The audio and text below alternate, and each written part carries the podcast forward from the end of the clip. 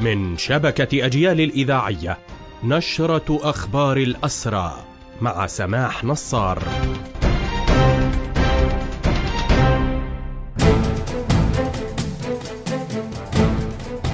أهلا ومرحبا بكم. إلى هذا اللقاء يواصل المعتقل الإداري عمر صادق كميل وهو من قباطيا إضرابه عن الطعام.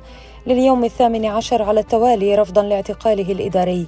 قال نادي الأسير إن كميل معتقل منذ آذار مارس الماضي وصدر بحقه أمر اعتقال إداري لستة أشهر. وكان سابقا خاض الإضراب عن الطعام لعدة أيام بعد استشهاد الشيخ خضر عدنان رفضا للجريمة التي ارتكبت بحقه. نواصل في أخبار هذه النشرة حملة الاعتقالات الليلية التي يشنها الاحتلال.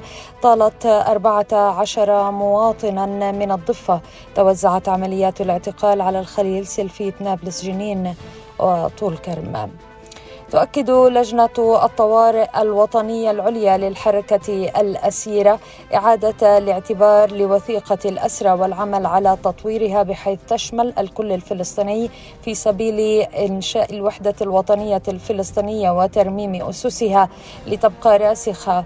وقد أصدرت لجنة الطوارئ بيانا دعت فيه إلى نداء وطني صادق لطي صفحة الانقسام وأكدت في ذات الوقت أن استعادة الوحدة ضرورة وطنية وشرعية ووجودية.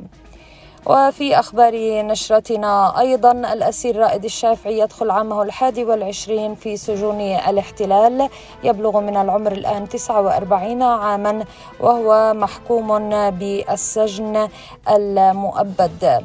بهذا مستمعينا تنتهي هذه النشرة الخاصة بأخبار الحركة الأسيرة. قدمناها لحضراتكم من راديو أجيال. تحية الحرية لأسر الحرية وتحياتي.